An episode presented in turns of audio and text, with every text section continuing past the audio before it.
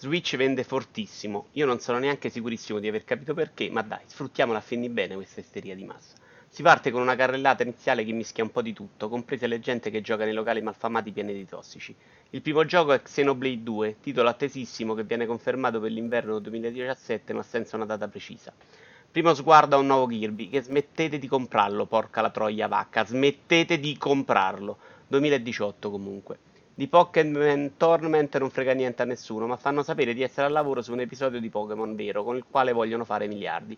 Lo dicono perché altrimenti non ci credete. Stanno lavorando anche a Metroid Prime 4, ma non mostrano niente, niente, conta come tortura a Guantanamo. Il nuovo Yoshi, anche lui del 2018, ha uno stile nuovo, ma ancora fantastico.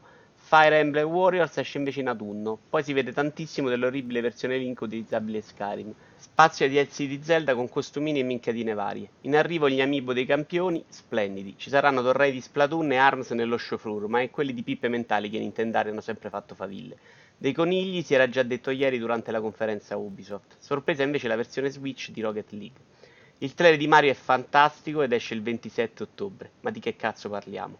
Qualche promessa in stile Sony se vogliamo, ma pure tanta carne al fuoco. Ci stanno dentro.